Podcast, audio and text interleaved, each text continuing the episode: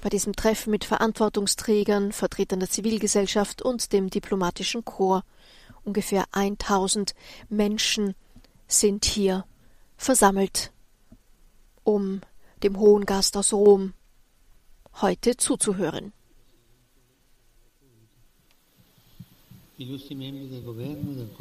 Herr Präsident der Republik, hochverehrte Mitglieder der Regierung, des diplomatischen Korps, sehr verehrte religiöse und zivile Autoritäten, sehr geehrte Vertreter der Zivilgesellschaft und aus dem Bereich der Kultur, meine Damen und Herren.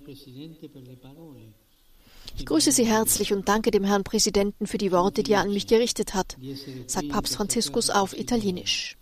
Ich bin glücklich, hier zu sein, in diesem schönen, weiten und üppigen Land, das im Norden den Äquatorialwald umfasst, in der Mitte und gen Süden Hochebenen und bewaldete Savannen, im Osten Hügel, Berge, Vulkane und Seen und im Westen weitere große Gewässer, wo der Kongofluss in den Ozean mündet. In eurem Land, das wie ein Kontinent im großen afrikanischen Kontinent ist, scheint es, als ob die ganze Erde atme. Wenn auch die Geografie dieser grünen Lunge so reichhaltig und vielfältig ist, so ist die Geschichte nicht eben großzügig gewesen. Die von Kriegen geplagte Demokratische Republik Kongo leidet innerhalb ihrer Grenzen weiterhin unter Konflikten und Zwangsmigration sowie unter schrecklichen Formen der Ausbeutung die des Menschen und der Schöpfung unwürdig sind. E dieses riesige Land voller Leben, dieses Zwerchfell Afrikas, das von der Gewalt getroffen wurde wie von einem Schlag in den Magen, scheint schon lange Zeit atemlos. Und der Präsident hat es erwähnt, diesen vergessenen Genozid, der im Kongo Wirklichkeit ist. Und während ihr Kongolesen darum kämpft, eure Würde und territoriale Integrität vor verwerflichen Versuchen der Zersplitterung des Landes zu schützen, komme ich im Namen Jesu zu euch als ein Pilger der Versöhnung und des Friedens. Ich habe mich sehr danach gesehnt, hier zu sein, und endlich komme ich, um euch die Nähe, die Zuneigung und den Trost der ganzen katholischen Kirche zu überbringen.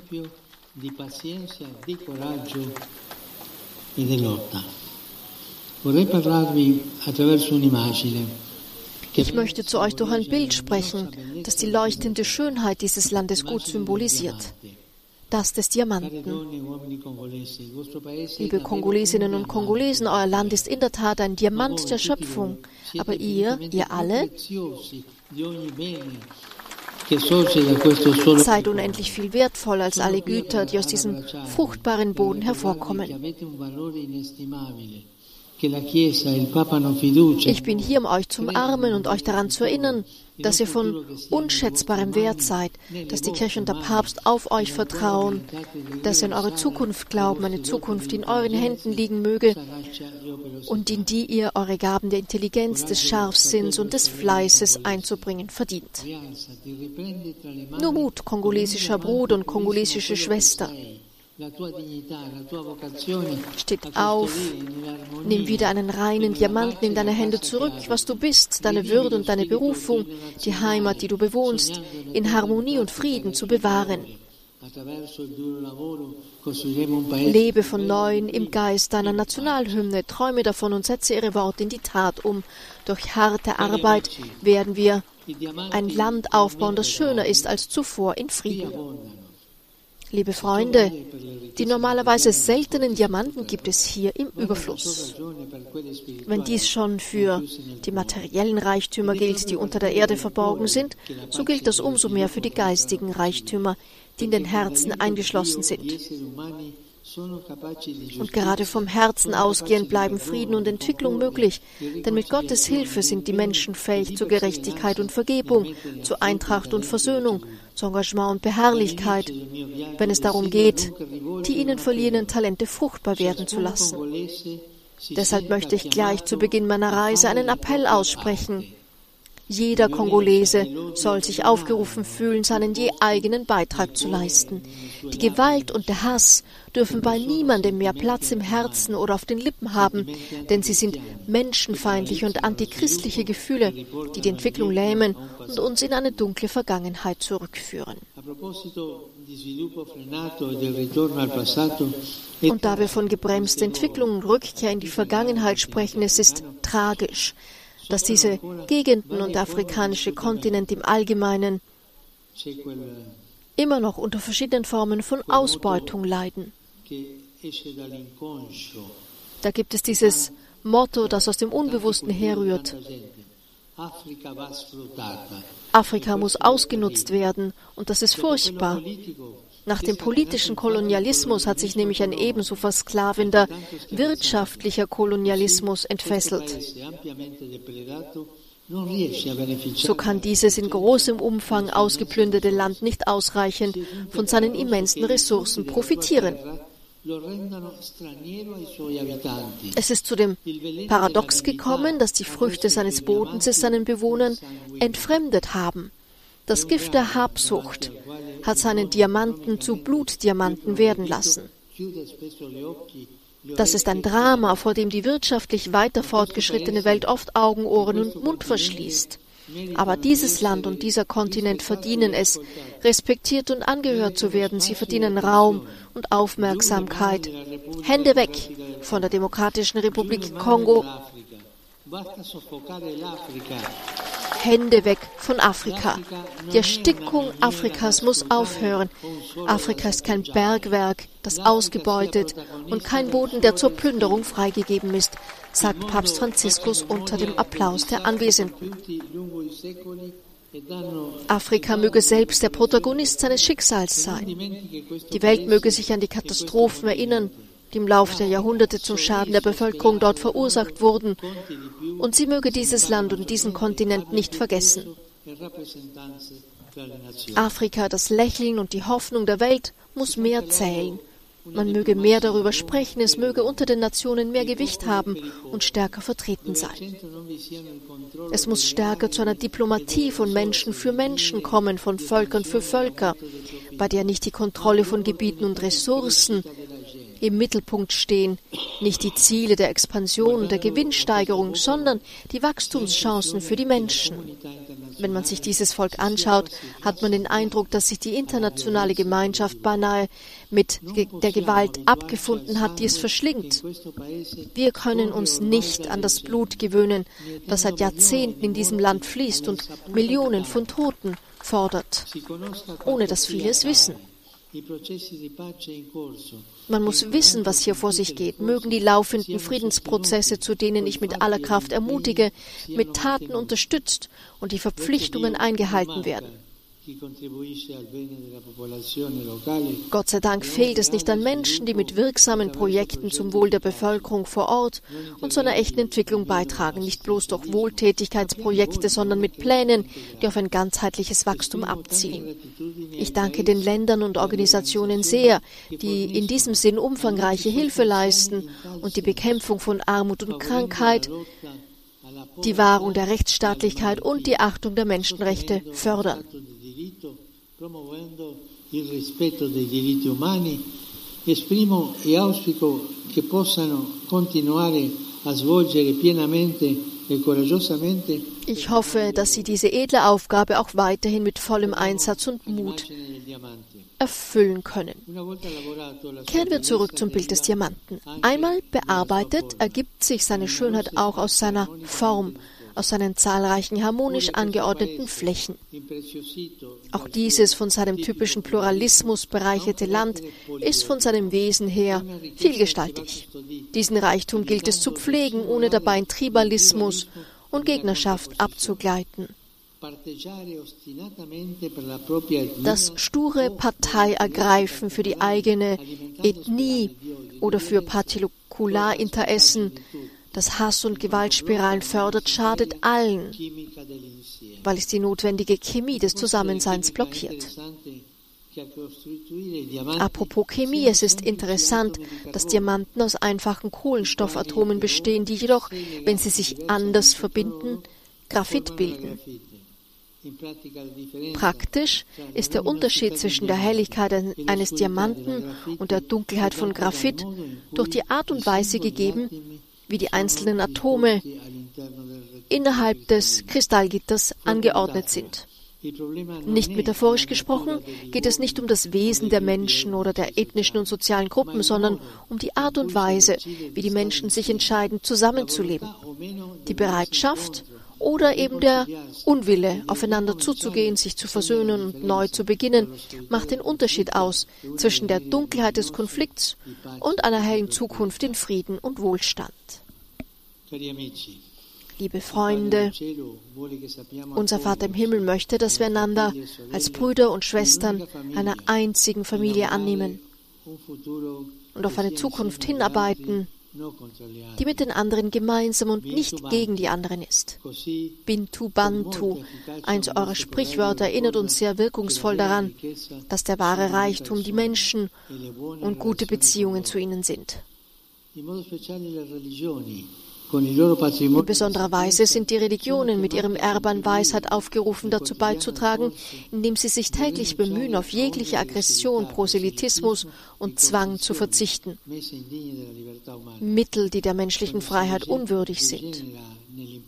Wenn man dazu verkommt, sich aufzudrängen und wahllos durch Täuschung oder gar mit Gewalt Anhänger einzufangen, brandschatzt man das Gewissen der anderen und kehrt dem wahren Gott den Rücken. Denn vergessen wir das nicht, wo der Geist des Herrn ist, da ist Freiheit.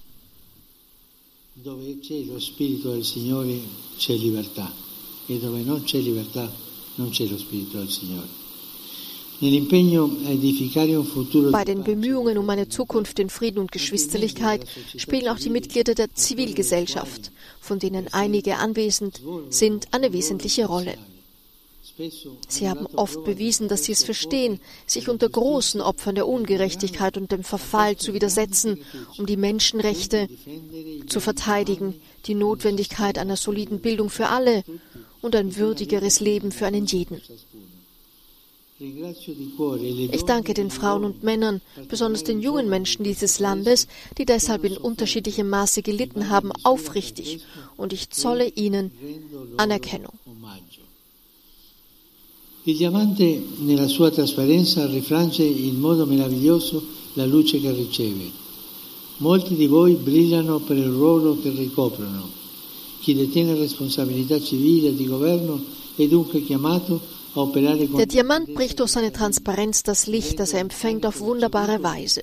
Viele von euch glänzen durch die Rolle, die sie innehaben. Diejenigen, die zivilgesellschaftliche und Regierungsverantwortung innehaben, sind daher aufgerufen, mit kristalliner Klarheit zu handeln und den erhaltenen Auftrag als Mittel zum Dienst an der Gemeinschaft zu leben. Macht ist nämlich nur dann sinnvoll, wenn sie zum Dienst wird.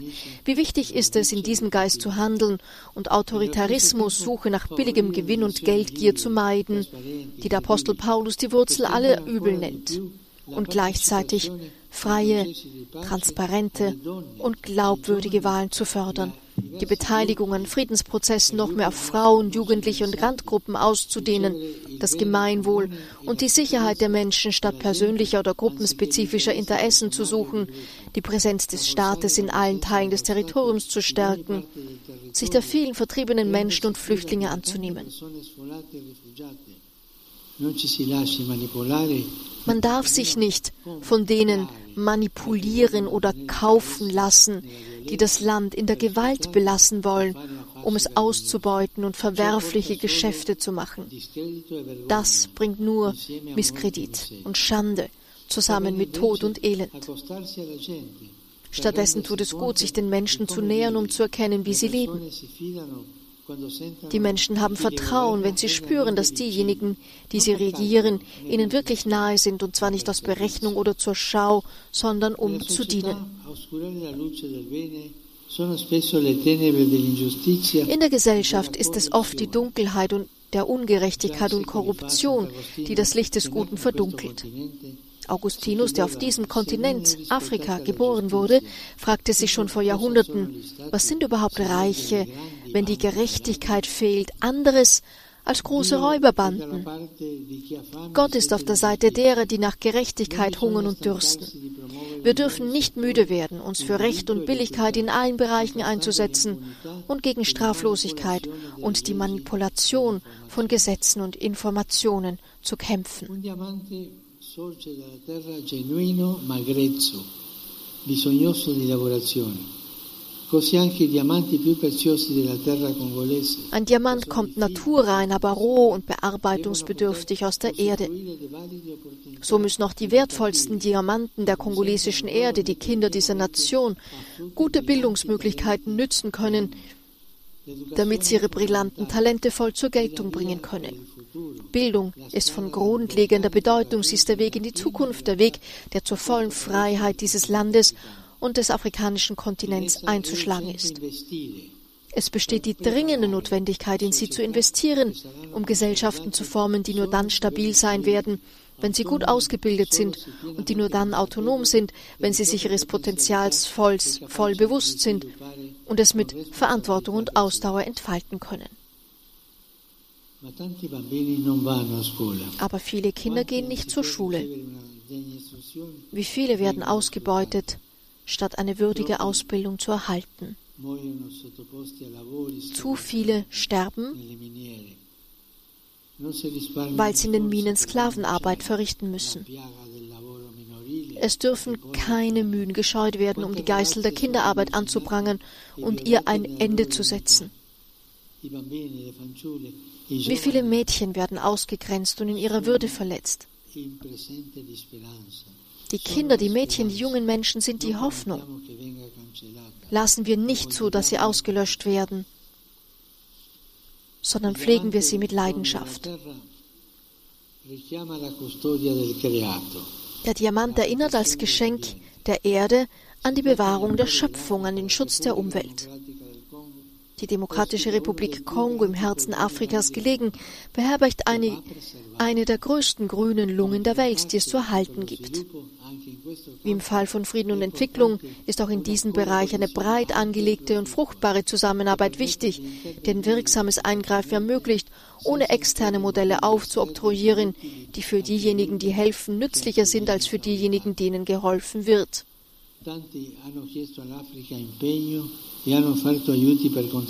Viele haben Afrika um Engagement gebeten und Hilfe bei der Bekämpfung des Klimawandels und des Coronavirus angeboten. Dies sind sicherlich Chancen, die es zu nutzen gilt, aber es braucht vor allem Gesundheits- und Sozialmodelle, die nicht nur auf die Dringlichkeit des Augenblicks reagieren, sondern zu einem effektiven sozialen Wachstum beitragen. Solide Strukturen und ehrliches und kompetentes Personal, um die schweren Probleme zu überwinden, die die Entwicklung im Keim ersticken, wie den Hunger, und die Krankheit. Schließlich ist der Diamant das Mineral natürlichen Ursprungs mit der höchsten Härte. Seine Widerstandsfähigkeit gegenüber Chemikalien ist sehr hoch. Das ständige sich wiederholen gewalttätiger Angriffe und die vielen beschwerlichen Situationen könnten die Widerstandsfähigkeit der Kongolesen schwächen, ihre Entschlossenheit untergraben sie zu Entmutigung und Rückzug in die Resignation führen. Aber im Namen Christi, der der Gott der Hoffnung ist, der Gott aller Möglichkeiten, der immer die Kraft zum Neubeginn gibt, im Namen der Würde und des Wertes des wertvollsten Diamanten dieses herrlichen Landes, die seine Bürger sind, möchte ich alle zu einem mutigen und inklusiven sozialen Neubeginn einladen. Die leuchtende, aber verletzte Geschichte des Landes verlangt dies und vor allem junge Menschen und Kinder flehen danach. Ich bin bei euch und begleite jede Bemühung um eine friedliche, harmonische und blühende Zukunft dieses großartigen Landes mit meinem Gebet und mit meiner Nähe. Gott segne die ganze kongolesische Nation. So beschließt Papst Franziskus seine erste Ansprache auf kongolesischem Boden.